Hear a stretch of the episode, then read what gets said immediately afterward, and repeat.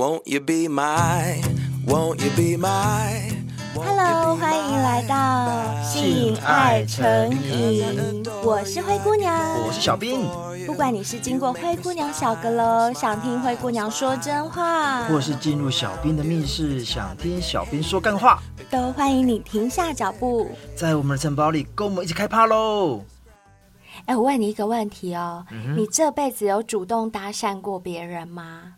买玉兰花不算哦，玉兰花也算吧，是帮助人家。不算不算，搭讪人家就是想跟人家做朋友，老实说想跟人家交往的，有吗？而且我的第一次搭讪经验是在日本，嗯、我跟我朋友去东京的新宿二丁目，那因为我们要去一间 gay bar，、嗯、那因为我一直找不到，日本其实夜店都小小一间，我也会搞不清楚，尤其是东京，对。而且我会担心说，我进去的到底是直男的店还是 gay bar，所以我觉得我应该问清楚。哦、那我在这边在游移的时候，路上刚好有个男生，还蛮帅的。我想说，管他去死。如果他不是 gay，那也没关系。因为在二地目嘛，所以是十一点多是 gay 的几率还蛮高的。我想说，就碰碰运气好了。哦、我就用英文跟他问话。那你知道，英文有时候日本人比较。日本人英文实在是没有办法。对 对对，所以我想说，如果他不理我，那我也只能够算了。但殊不知，他用很标准的英文跟我流利的英文跟你对话。对，哦，真的哦。重点是我后来才发现，原来他是个艺术家，而且他曾经去纽约参展过。他是日本人吗？他是日本人，日本人，日本人，然后在纽约参展过。对对对对对，因为他也是圈内人。然后他就带我去夜店，哎，你也真幸运哎！一搭讪就搭讪到一个真的也是圈内人。我们到现在还在联络哦，啊，很棒很棒，嗯，很棒很棒。所以这是你人生当中第一次搭讪别人哦？没错。你只有这过这么一次吗？还是应该说就这么一次，是我真的主动，因为再来都是网络上的，那个就不算搭讪了。哦，网络上不算，我说路上，在路上，这是唯一的一次，唯一的一次。然后现在变成朋友，到现在，哎，那算是。搭讪蛮成功的吼，对，哎，那我想问你，那你有过吗？嗯、你有主动搭讪过人的经验吗？你觉得我有需要吗？对呀、啊，你应该是没有需要吧？我应该白问了我。我跟你说，还真的没有耶，嗯、真的是没有过这种经验。啊、不过有一次。我不知道这样算不算，你听听看。你说，就有一次啊，我跟贝儿去唱歌去钱柜，嗯、然后我们两个都喝醉酒，喝醉酒 出来。你也知道，喝醉酒完了肚子就会很饿啊，不知道为什么耶。那一次我跟贝儿就是去吃东西，就吃一吃，因为我喝醉了，嗯，所以呢，我以为别桌的男生是我认识的人，然后我就过去跟他讲话，啊、对。我就说，哎哎哎，你怎么会在这啊？我就跟他讲话，结果贝尔就一直跟我讲说，哎。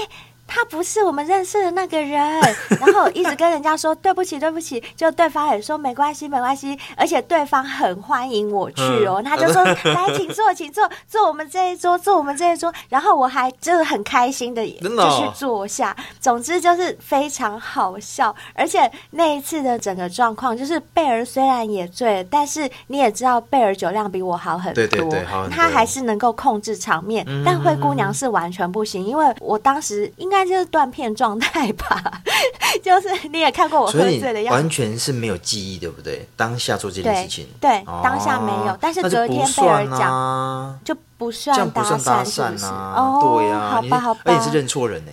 哦，对对对对，好啦，好啦，那这个不算，那我真的没经验，那换你讲。哎，像我们军人作战啊，讲究的是天时地利人和，嗯、搭讪啊，老实讲，就像一场战争啊。如果你挑选一个好的地点啊，你就成功一半了。哦、所以，我们今天呢、啊，帮小先辈们整理了六个最佳搭讪的地点，哦、然后来顺便看看对有没有人曾经在这些地点搭讪过你的另外一半，然后最后。情人终成眷属，怎么样？很好啊，很好啊。也就是说，如果我们现在有小先辈还是单身，单身想跟别人搭讪的话，嗯、我们刚好做这一集，也教你去哪里。最容易搭讪成功，没有错，没有错。如果你是男生小仙贝，你千万不要学灰姑娘哦，因为灰姑娘那样喝醉去别桌只会被 打哦，会被打，真的。尤其是我是灰姑娘，人家不会打我。没有，可是而且讲真的，女生如果说说哦，因为真的喝醉酒，然后男生起码都还是会稍微哦客气一点什么的。但如果你是男生喝醉酒，你去闹场，我跟你讲，你就会被打。我是认真的。哎，我没有闹场啦，我没有闹啦，嗯、我只是去那边认错人而已。但因为你是女生，你不算闹场，嗯、但都是男生去拉对方的女生说，哎，我是不是认识你？哎，这边塞呢，拜托。嗯，汤，嗯汤，嗯汤，嗯汤。好吧，那我们今天就找了六个搭讪成功率最高的六大地点，我们来跟大家分享一下。那我来讲第六名，这个我们曾经也有提到过，但我真的觉得很厉害。第六名就是旅游景点，这个赞，对，而且是国内外都适用哦。哎，真的耶，真的，这个我非常赞成。而且你还记得吗？我们曾经在第二季第十六集《人生最渴望的不期而遇》。当然是艳遇这一集，我们有提到过，这种地方的搭讪成功率非常的高，非常高，真的非常高。是是对，你看哦，像我之前就有教过小仙贝，因为我就是很喜欢一个人去旅游嘛。一个人旅游的时候，我要照相怎么办呢？嗯哼嗯哼，我除了用自拍棒或者带脚架，基本上是没有办法。照到自己的，对不对？嗯，没错。当这种时候，身边如果有别的游客，我有一个最好的借口，就是去跟他们说：“哎、嗯，不好意思，可以麻烦你帮我照张相吗？”嗯，那我就顺理成章的把我的相机或手机交给他，然后他可以帮我拍完照之后还给我，那我就会很顺口的跟他说。嗯、呃，那需要我帮你们照吗？或者是需要我帮你照吗？嗯、因为他们有可能是情侣，对，对他们有可能是一对情侣，或是一组家人，家人或是他也是一个人。对，他们不管谁帮谁拍，都会有落单的，就是拍照者是没有办法入境的嘛。没有错。那我的这种。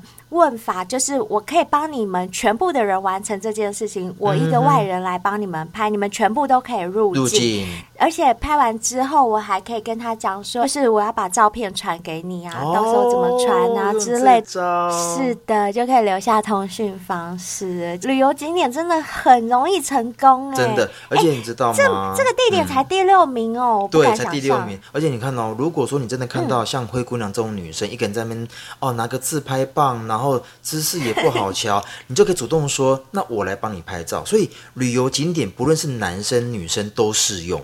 你有没有发现？对，这时候如果有人主动要来帮我照相啊，我一点也不会觉得他很唐突，嗯、我反而就会觉得说：“哎，很开心。”而且我觉得男生有时候认为说：“啊，他来旅行，然后我这样搭讪会不会很突兀？”其实你不要忘记一件事情哦，如果这个女生真的是一个人来旅行，嗯、那她一定是想要抛开。一切工作啦、杂事等等烦恼的事情来散心，那这个时候的心境也是最轻松、嗯、最放松的时候。所以，如果当女生愿意跟你有进一步的来往，哦、或者是进一步的发生关系，你也不用担心会有什么交际的后遗症，因为毕竟旅游结束之后，你走你的，我走我的。但如果说两个真的都有感觉的情况之下，你们就可以用灰姑娘刚那种方式，就留下。联络方式就会有后续，或者是这时候是最容易发生那种 one night stand 啊艳遇的时候，因为这个时候两个人都没负担。嗯，没有错，没有错。所以这个第六名实至名归，不错。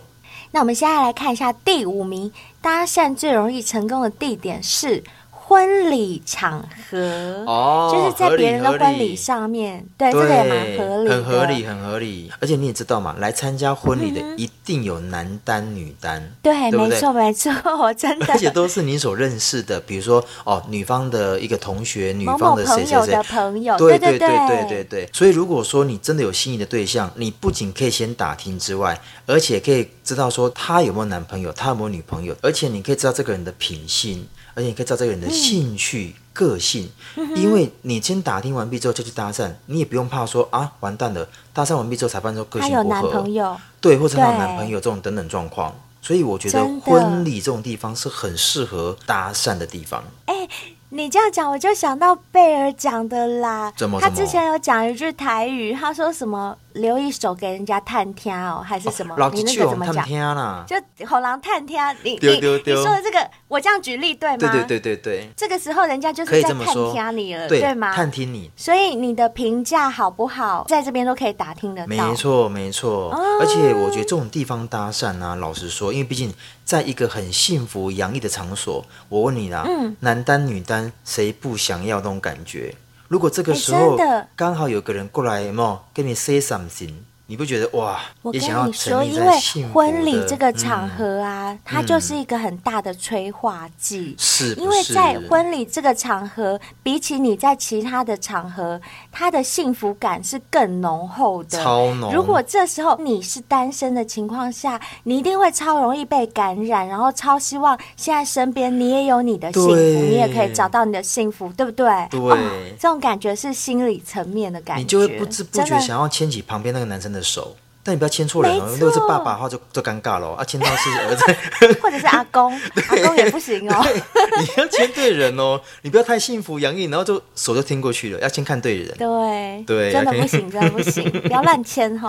对对对，就看到对眼的是可以去搭讪一下，或者是譬如说你看到别桌的某某某，你觉得两个人眼神都已经开始对到有交流的时候，对，我觉得这时候就可以趁着那个大家都用完餐的一个。空档，嗯、拿着酒杯走过去敬一下酒啊！而且你也知道嘛，嗯、毕竟来参加婚礼的人都会比较精心打扮。如果刚好凑巧，他又是什么伴郎啊、伴娘啊、哦那个、这种角色。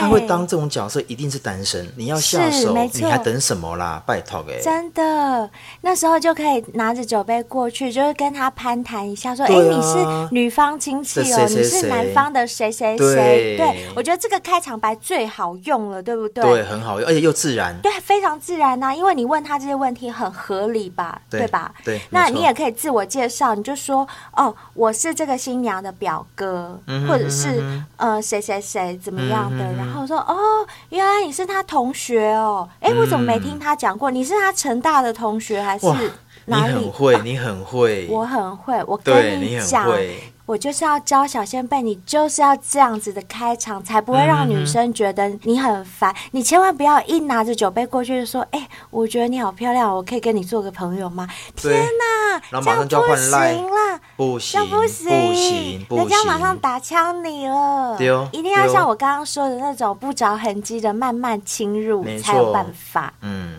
好，所以第五名就是婚礼的场合。再来，我们要看到的是第四名。哦，这个第四名我觉得也很厉害，而且我觉得搭讪的成功率也很高。第四名就是图书馆或者是书店。图书馆或书店，嗯、我想想看。好，假设现在是在成品，对，有一个男生会跟我搭讪，你觉得这男生会跟我说什么比较说你在成品看书，对，然后我就说，哎。你这本书是那个、那个、那个什么吗？然后我也在找这本书，嗯、我会借由书当一个开头，嗯、因为你想有些书它就一本，然后你在那看那本书，我就假装着我对这本书有兴趣，但殊不知我是对你有兴趣，但我又不希望让你觉得我太突兀，哦、所以我可能会借由讲书，比如说哦，你在看旅游书哦，我正在找意大利的资讯呢，你要去意大利吗？用这种当开头，我倒觉得还不错，还可以哈，嗯，或者是你就说哎。不好意思，请问你那个手上这一本是在哪里拿的？对，就是对对，可以可以这么说，用这种方式先去搭讪，我觉得这样会比较好。也可以，也可以。但你知道吗？因为有很多人会认为说啊，嗯、喜欢看书的女生呢、啊，一定很安静，嗯、而且很有想法，呵呵就是因为这样子，她周边的朋友大多数也是这种类型。如果你这种突然的一种攀谈的过程中，反而会让女生觉得很新鲜、很有趣、很突破。而且你知道吗？有句话说的是，嗯、每个人心中都住着一只魔鬼。你有听过这句话吗？有，我心里就有魔鬼。对啊，所以你看哦，他可能这辈子从来都没有被搭讪过，刚好你这种行为把他心中那只魔鬼给勾引出来了。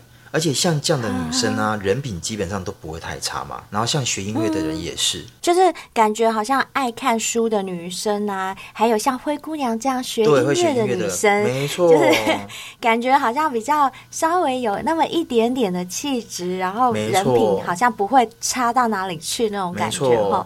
当然不是代表每个人都是啦，但是就是比较大比例的人会是这样。而且你知道吗？还有一个更重要的重点，就是因为他们书看多了，多少都会幻想着有白马王子骑着白马来接他去城堡，比较梦幻、比较文青的那种。对啊，所以这种人去搭讪，其实你不会想象中那么困难哦。所以他会被排名到第四名。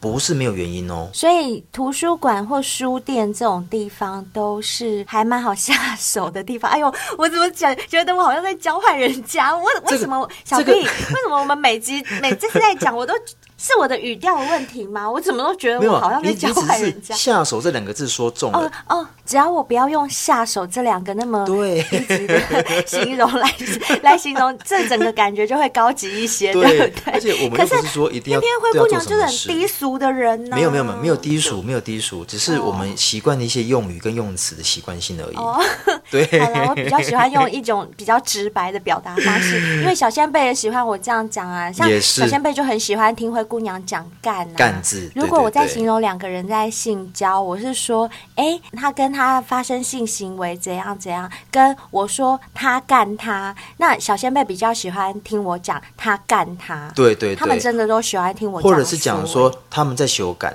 这样子也可以。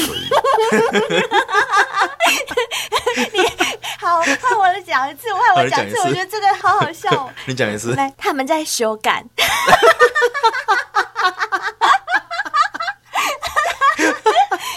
他们在修改。等一下，等一，等一下，等一下。我们是不是又教坏人家了？我又来了，是不是？我们是不是又低俗了？了而且我们在图书馆讲这句话好像不大对。哦，对不起，对不起。哎呦，不应该这样讲。可是这样就想到我之前有跟贝儿主持过的一集单集，在讲初恋的那一集呀、啊。哦、嗯，知道。对我们那个小仙贝投稿他初恋的故事，他跟他的初恋女朋友就有在图书馆修改呢。修改。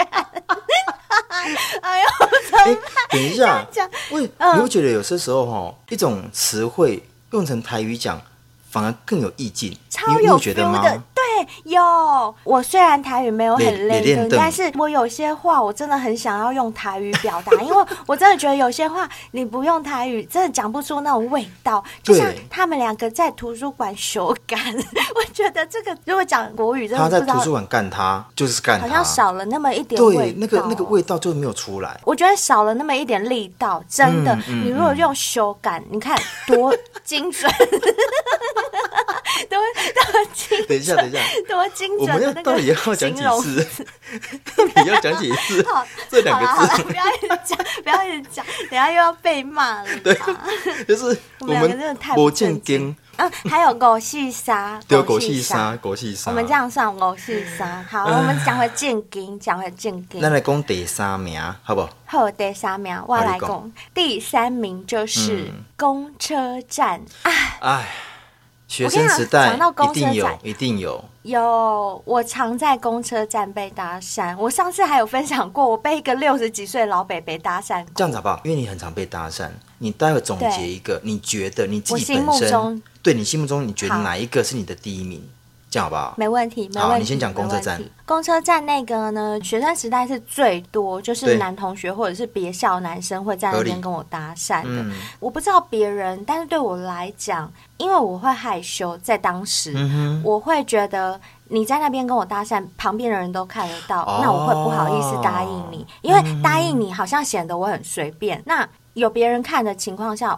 其实我不是很喜欢呢、欸，就是在公车站被搭讪，没错没错。那我不知道这个为什么会排在第三名，也许现在的时代不一样，可能现在的学生。反而觉得这种地方是比较直接的，也有可能。可是就我的理解啊，我觉得公车站是一个很棒的地方，嗯、因为等公车其实绝对是无聊的，嗯、所以每个人基本上一定是看手机、玩手游。但如果这个时候有人跟你来，不要说搭讪好了，不要跟你聊天，他说：“哎、嗯，你是那个学校的吗？哦，我也是，哎，我是哪个学校？或者说，哎，哦、你是那个班的？对对对，有些时候啊，在。等公车有一个人可以跟你一起打发时间，填满这个等车的时间，我倒觉得没有不好诶。嗯、而且我觉得啊，等公车这件事情啊，嗯、哼很容易让人家患得患失。比如说，我现在跟你跟你攀谈聊天，好，算搭讪好了啦。这一个礼拜过去了。我下个礼拜没出现，呵呵你会不会想说，哎，他今天怎么没来？哦，我懂了，你懂不懂？制约的一种方式啊。对啊，你懂我意思？对对对。因为等公车是我势必要回家，我可能是上班下班我的必经之处。嗯、但如果说我突然不见了，嗯、你会不会认为说，哎？那个上次跟我聊天男生，心里会有一种期待感吧？是不是？是是是。公车站，我觉得它会列入到第三名，是因为这个是目前上班族或者是学生很容易被搭讪，或者是会在这边被制约。对对，这种地点就很容易被制约。也是。嗯，好，接下来我们来看第二名。第二名，我相信你应该猜得出来。嗯、第二名就是健身房。啊，健身房，哎。这是个好地方，但是我没有猜到耶。哎，可是是吗？对，但是健身房真的是一个很好搭讪的地点，超级好。尤其是对，像因为灰姑娘偶尔也会去健身房，对。然后说真的，健身器材有超级多种。那那些健身器材因为都是国外的代理进来，所以它上面的一些说明很多都是英文的，对。甚至有的没有说明，然后上面就是一堆的按钮、按键啊，然后都是英文，我也不确定哪一个是。怎么做？就算我看得懂上面的单字，也不知道哪个应该先按，哪个后按，或者是怎么操作，或者是说这个动作正不正确，对不对？对，这时候如果身边有个男生很热心的来跟我讲说：“哎，你要用这个哦，来，我帮你弄，我帮你设定，或者是怎么样？”哦，那个感觉真的很像英雄出现，就会觉得哇，这个男生在发光耶！对，而且他会说：“哎，小姐，你这个腿啊，如果你真的想要练这个部位啊，你应该要再怎么样把这个肌肉。”弄得更紧实，角度应该怎么蹲？就是他是在帮你，他还教导你一些健身，他在帮你哦，他并没有说我要搭讪你哦，但也因为这样子，他就在你的心目中落下一个哇，好帅的男生哦，他很正直，他来教我怎么运动。殊不知，男生其实当然一部分真的想要告知你怎么练会比较好，但另外有一部分是他也可能真的想要搭讪你。百分之九十应该是搭讪的，百分之十才是教你吧。真的，真的，真的 是有可能的。而且现在健身房里面都有一些课程，比如说你可以上瑜伽啦，嗯、上一些有氧课程。嗯、而且这些课程有的时候都还需要两两合作。你告诉我，哦、这种两两合作的超容易搭讪的好不好？双修就是双修，双人瑜伽你有听过吧？就是双修啊。有灰姑娘，你真的很厉害耶！图书馆可以扯到修改。然后健身房可以找到双 休，我就是很会联想的人呐、啊，真的，真的很厉害。你可以说我错吗？你可以说我错吗？没有没有没有，本来就是双人瑜伽就是双修的一种啊。我跟你讲，其实双修真的在讲的就是古瑜伽的那种修身术，对对对，可以这么说，真的是哦，真的是。然后那个男生他就可以借由你的姿势不对，他帮你调整的时候，就偷摸一下你的腰啦、腿啦，啊、任何地方。对对所以你看哦，这样的方式的搭话或者是搭讪，其实它变得很顺理成章嘛，因为我们是因为课程上的需要。所以他会被列为第二名，其实不是没有原因呢。我觉得很棒，这个还蛮算是一个好的地点，而且尤其是如果你本身又是一个 muscle man，就是很壮啊，哦、然后练得很精实，哪。这样走过去啊，我保证你无往不利。嗯，那接下来我要公布第一名，素人搭讪成功率最高的第一名地点就是。夜店，哈哈！我觉得这个答案 要鼓掌，是不是？好，我要鼓掌，我要鼓掌，太合理了。我跟你讲，这个地方我真的是毫无悬念，我真的觉得这个第一名当之无愧。Me too, me too, 对 me too。因为夜店除了它本身的灯光、音响，它环境的氛围、嗯、已经起了一个很大的催化作用。就像我们之前提到的婚礼的场所，其实我觉得很多地方都是需要环境去营造整个感觉。对，对，譬如说你想听五月天唱歌，你可以买他的 CD 回家，嗯、在家里听。你也可以买他现场的票去听他的演唱会。可是演唱会的票跟一张 CD 的价钱差很多，可能差到了。十倍哦，那有些人就会想说，哎，我买一张 CD 才三百多块、四百多块，就可以在家一直无限的听、嗯、无限的听同一首歌。但我买一场演唱会的票，可能要四五千块，只能看那个短短的三个小时。嗯我为什么要去花那个钱？嗯、我告诉你，不一样的就是在于它的整个气场的氛围，你要去感受现场气氛，就像看球赛也是一样，嗯、去看棒球赛，去看 NBA，甚至你去看 LPGA 打高尔夫，都是现场那个感觉，是你无法从影片当中取代的，或者从 CD 啊、从电子档里面取代的。嗯、那夜店呢？它的环境就是塑造了一个这样子的感觉。除此之外，夜店最棒的，我觉得它除了有环境的催化之外，还有什么的催化？让你猜，心境、心态、酒的催化。哦、夜店一定离不开酒嘛。对啦，对啦，对啦，你会更放松，对不对？对，我跟你讲，人一旦喝了酒以后，嗯、哼哼哼身体就会有点麻醉，然后胆子也会渐渐的大了起来。清醒的时候，我看你，你看我，我们互相不是彼此的菜。哦、但是真的。在喝了酒之后，跟你讲，朦胧美，朦胧美就出来了。没错，那种时候去搭讪，真的成功率超高的，好不好？再加上夜店都是暗暗的，啊，暗暗的。其实说真的，嗯、哼哼如果是那种外貌协会的人，他们以外形当做第一优先考量的人。根本就在这个暗暗的夜店里面是无从判别的，对，无从无从，没办法。嗯、而且你有发现吗？其实来夜店玩的男生或女生，嗯、他们在心态上面其实他们都有那么一点点，也是希望说，哇，我今天来了，但能不能够空手而回？哦，你你可以理解我讲的吗？真的，我可以理解，是是完全可以理解。真的，我真的觉得去夜店的人。他的心态大概会有一半真的是为了快乐放松，可是很大一部分真的可能也是为了去认识对象哦，就是去搭讪别人或者等着被搭讪。嗯、我真的这样觉得。而且你知道吗？嗯，我觉得女生都有心态是说，如果今天晚上有人请我喝一杯酒，我就值了。你可以理解吗？我可以理解，因为我是女生。对呀、啊，你会觉得说哇，我们一群朋友来，但只有我被请喝酒。对，你会觉得那种感觉很棒。嗯，其实我从小到大都是这样。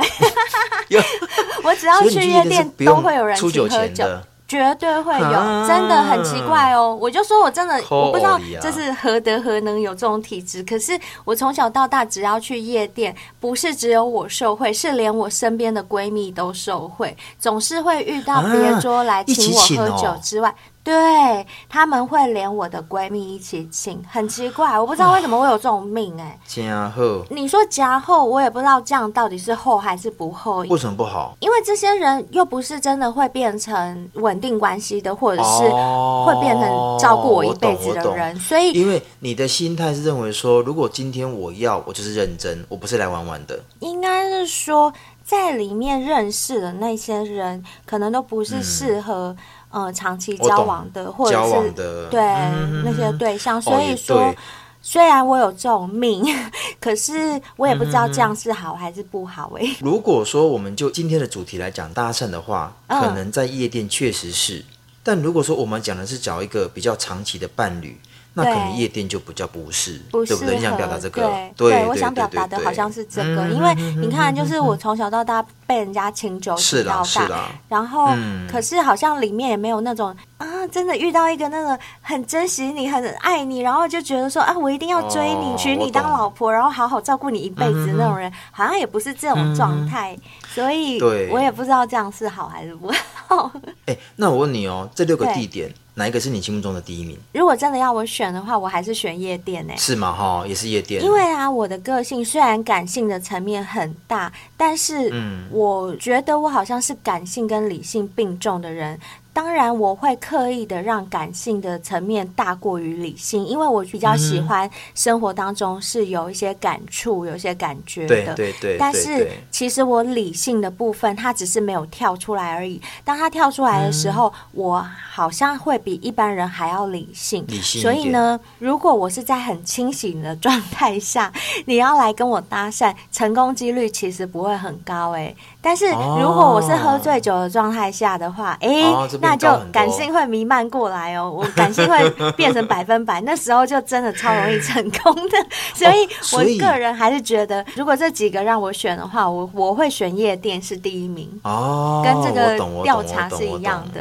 嗯嗯嗯嗯嗯嗯。哎，但我要讲一件事哦，我们虽然这这六个啊、嗯、是搭讪成功率最高的地点啊，但我还是要提醒各位啊，有几个地方啊，你千万不要在这个时候搭讪。哦，对对对，我问你哦，地雷，你呢？你觉得地雷蹦掉地雷？对，你有没有几个？你觉得你在做什么事，或者你在什么地方的时候，你不想要被搭讪的？有没有？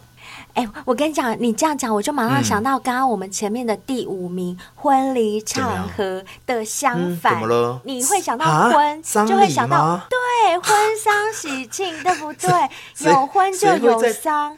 可是，在葬礼的时候，真的很不适合跟人家搭讪呢。卖脑好不？对，那时候人家心情怎么可以容得下你去搭讪？但有没有男生会认为说，这个时候的你刚好心情够低落，就跟分手一样，所以我来趁虚而入？但这不对感觉哦，不，不对不对，我觉得这样不对，因为你这样就没有体贴到人家的心情。嗯、我觉得这种场合跟这种局面的时候，真的不是适合谈这些的时候啦。不要在人家的葬礼上面去搭讪人家，我觉得这样很是一种很不礼貌的行为。真的。另外还有一个，我觉得也千万唔汤。哪里哪里还有比葬礼更不适合的地方吗？也有。哪里？急诊室。哦，拜托，急诊室真的不行啦！急诊室里面，不要说医生很忙，病人每个都很忙，好不好？我每次看急诊室来来去去的人，每个人都忙的跟什么一样。我跟你讲，我有个女生朋友，她有一天她出车祸，然后被送急诊室。她去急诊室之后，那个诊治医生可能觉得她还不错，在缝线过程中居然跟她搭讪了。我朋友大翻白眼，他认为说：“哇，这么捞会捞地。”你现在跟我讲那一些无微不微，我怎么会有心情？对对对，对啊，我知道这真的很夸张。贝尔有一次也有遇到啊，有一个，我跟你讲，有一个妇科医生好像对贝尔也有意思，然后贝尔明明就在内诊呢。哎，你知道内诊是怎样吗？我知道，手指插进去。对，一边内诊，然后一边问你说：“哎，那你平常喜欢干嘛？什么什么？”就讲那些。我当然知道，有些医生他可能是为了想让你不要那么紧张，对，让你放松。嗯、可是，在那个时候。就很不适合啊！你手插在我美眉里面，然后你跟我讲那些无为不为，就觉得哎呦，嗯、这时候你就安静，赶快专业的去诊断就好了啦。对对对对对对，对，我觉得急诊室真的不是一个很适合搭讪的地点，除非啦，我现在有一个除非你是宋仲基，嗯、除非你是宋仲基被送到急诊室，你就有办法去搭讪宋慧乔，否则的话，你只要不是宋仲基，就千万不要做。这件事情，没错，没错，没错。哎，应该大家都有听过《太阳的后裔》吧？有啊，都知道我在讲什么吗？这么红，这么红，应该大家都知道。然后不知道的就自己去科普一下《太阳的后裔》，就知道我刚才讲什么了。嗯。可是啊，我要在这边讲啊，除了我们刚刚讲的，就是适合大家搭讪的地点跟不适合大家搭讪的地点之外，嗯、其实素人搭讪有没有办法成功的关键，也不全然跟地点有关。我们刚刚讲的只是把地点分析出来说，这几个地点是比较容易成功的。可是实际上还是要看一下。当事人本身的条件啦，哦，真的，对，在这边呢，我就帮大家分析出几个搭讪老是失败的原因。第一个就是可能你搭讪的对象不够多，因为很多人都会想说。哦哦，为什么我搭讪老是失败？老是失败，你这个老是指的是几次呢？也许你只有搭讪过五次，那你就觉得三次失败，就是觉得说哦，我常常都失败。可是你有没有想过，如果你搭讪过一百个？然后一百个里面，你那个以几率来换算的话，嗯，其实不见得你的失败率是很高的哦，对不对？嗯，我觉得就是搭讪对象够不够多，这也是一个原因之一啦。觉得可以试试看。然后第二个就是。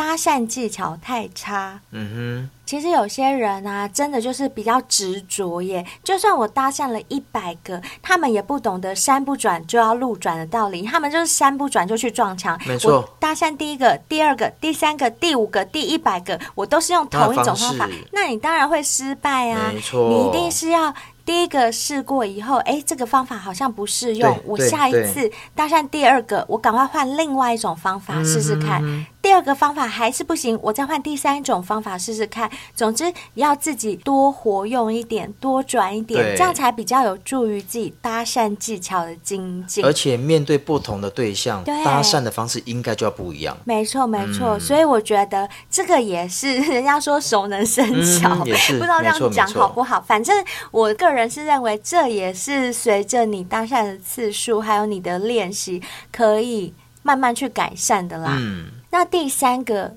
可能讲起来就比较残忍一点哦。第三个要讲的就是自身条件实在是不够格。就比较差一点，因为这个听起来虽然很残忍，可是这却是一个非常非常现实的状况。真的，对，因为很多时候搭讪失败，其实真的是因为自身的条件太差，嗯、完全达不到对方认识异性的时候设定的一些标准，标准对不对？其实我知道很多人都会犯一种错误，就是眼高手低，嗯、看起来觉得哎，我好像可以成功，可是忘记看看自己的条件是怎么样？那这个当然很容易就是会造成失败的原因。哎，这个东西会让我想到一零一次求婚呢。你有看过这部日剧吗？当然有啊。对，我跟你讲，就是这样的情况，就是。大家很明眼人一看就知道这两个是不搭配的，嗯、可是那个搭讪的一方他却没有自觉，对，对，或者是他一直觉得说我可以用诚意去感动对方，那我只能说 一零一次求婚的那种剧情也只能在电视上或电影上看得到，你要在现实生活中遇到真的是微乎其微的几率。麦脑啊啦，今天。那我也知道，其实有些人他们是真的没有办法分辨。自己的条件是怎么样的，嗯、所以我在这边教大家一个方法。其实这个方法呢，是从我哥那边听到的，哦、我觉得哎、欸，还蛮有用的。说说说说小兵，我不知道你会不会常常听到有些男生嘴巴很坏，他们就会在女生背后讨论人家说：“哎呦，那个都几岁了啊？拜托，年纪那么大，嗯、然后怎样又怎样？嗯、不然就说哦，拜托，恐龙妹长那么丑，啊、然后怎样怎样？对，嗯、男生很喜欢讲这些，对，对不对？可是有时候哦，你会发现他们讲的人其实是。杨丞琳哦，或者是讲的人是林志玲哦，啊、对他们可能就会说啊，你看林志玲都那么老了，哎，真的有些人会这样讲哦。标准那么高，你说对了。我告诉你，然后我哥每次听到，我哥就会跟我讲说：“哎，他们要不要拿镜子出来照一下，啊、看看自己，然后再看看对方？”就想说：“哦哦，我刚刚讲错话了。啊”哎，真的，对我跟你说，男生好像真的都会这样哎。对他们就是批评人家的时候很会批评，却忘了拿一面镜子出来照照自己，到底有没有这个条件去批评人家。人家所以我觉得有一个方法真的很受用，就是在你要去搭讪之前，赶快先拿一面镜子出来，先照照镜子。对，就先 是照妖镜吗？也不是照妖镜啦，就是让大家时时刻刻提醒一下自己，自己对对，看看自己条件到底是到哪里，嗯、我们就知道说我们现在要去攀谈的这个对象到底适不适合这么唐突的去跟对方攀谈。因为有些人可能真的忘记自己长什么样子啊，或者忘记自己条件是怎么样啊，嗯、对不对？之前我们提过门当户对这件事情，但我真的觉得连外表他都有门当户对。我老实说，对，是真的这样子，嗯、没有错，没有错。嗯、因为，嗯、尤其是你要去陌生搭讪的时候，嗯、说真的，这时候谁管你学历多高，谁管你肚子里多少内涵、多少墨水？他们看的就是很现实的你的外形。外表。所以在这个时候呢，嗯、你一定要记得先把一面镜子拿出来看看，再决定要不要走过去。我觉得这真的是一个，哎，小兵，你会觉得我这样很。很狠吗？可是我真的觉得这是一个好方法。可是我讲真的，我觉得像我周边一些军人啊，嗯、老实说哈，对肚子又大，然后油头垢面，然后自己也不会打理自己。对，你说你要找一个真的比较他看得上眼的女生，然后女生要看得上他，对，可能吗？我跟你讲，就是他们看得上眼的女生很多，可是、嗯、可是人家看得上他吗？这个才是重点、啊、对，这就是问题呀、啊，对呀、啊，对啊，所以我觉得还是要评估一下自己的条件，然后去选一个势均力敌的，嗯、就是旗鼓相当的人去搭讪，成功率会比较高、哦。高啦，真的没错、这不是在贬低任何人哦，我这是教你们方法。对，然后第四个呢，就是。有可能啦，你真的运气太糟，哦，就是如果一直搭讪不成功，嗯，真的有可能是太衰。我跟你讲，嗯，不要不信邪，我真的觉得世界上真的就是有些人，虽然我不是迷信的人，但我真的觉得世界上真的有些人就天生带衰，不知道为什么做什么都不好，嗯，呃，开公司也不赚钱，然后去上班也一直被辞退，那交女朋友一直被打枪，反正我觉得这种人真的是也是有，有有有，我相信有，对。所以，如果你不仅搭讪了一百个人，嗯，同时还加强了搭讪的技巧，更提升了自己的条件之后，却、嗯、还是一直失败的话，那我只能说，你真的运气太差。讲白一点，就是你真的太衰。如果我们小仙贝有这三种条件，而且你还一直失败的话，你来找我，我请你喝酒，我帮你解闷。因为你真的太差了，对，好衰哦，怎么办？对啦，这个时候真的就是，嗯，去庙里走走啦。这时候真的只能去庙里走走。添油，哎，添油香怎么讲？添添香火，添香油钱。台语怎么讲？添油。我不会讲啊，台语你怎么会问我？添油啊，完完蛋了，我居然我你不会讲台语？对呀，怎么会这样？怎么会？甜米油香是吗？是甜米油香吗？好像是甜米油香。好了，应该是了，应该是。添香油钱就对，对，添香油钱，对对，对，对，好啦，不管怎么样呢，如果你真的很衰的话，就多做善事，没有错，帮助流浪动物啊，关怀独居老人，还有偏乡的儿童。有能力的话，捐点钱啊，嗯，多做善事，多积阴德，相信你的运气应该可以变好。是是是。好啦，那在这里呢，我们还有一件事情要告诉大家，嗯，因为我们是最替小先辈们着想的 podcaster，一直都是哦。对，我们连要接什么业配，我们都会问小先辈们的意见。是是是。我很兴奋，这一次能够有机会接到这一个夜配，我真的很兴奋。没错，没错，嗯，这是小兵的福利。对，其实对灰姑娘跟贝儿来讲也是福利啦。因为呢，我们接下来合作的这个夜配厂商，他们是男性营养的补给品哦。嗯，这个对男生是非常非常好的一个东西。没有错，它不是壮阳药哦，不是市售那个什么壮阳药，不是那种。嗯、对，它是让你平常保健的非常好。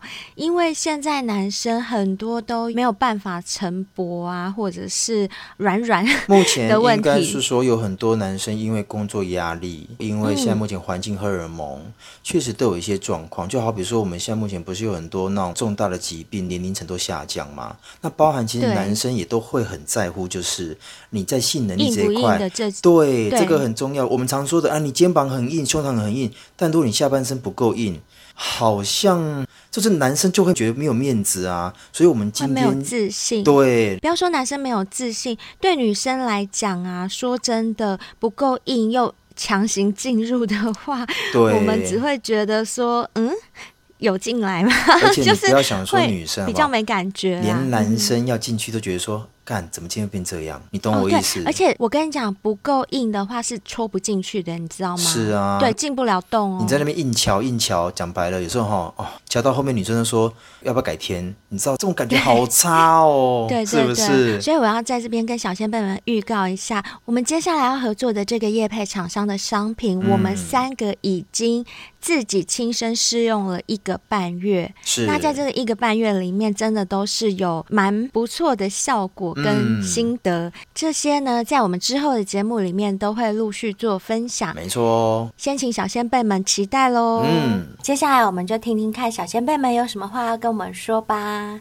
现在看到的是 IG 私讯的部分，嗯、这位是 C 小仙贝，他跟我们说真的很喜欢听你们的 Podcast，上班必听。花、哦、号我有戴耳机，听了一次就爱上你们的频道。哇，谢谢你！怎么会这样？就是上班偷听。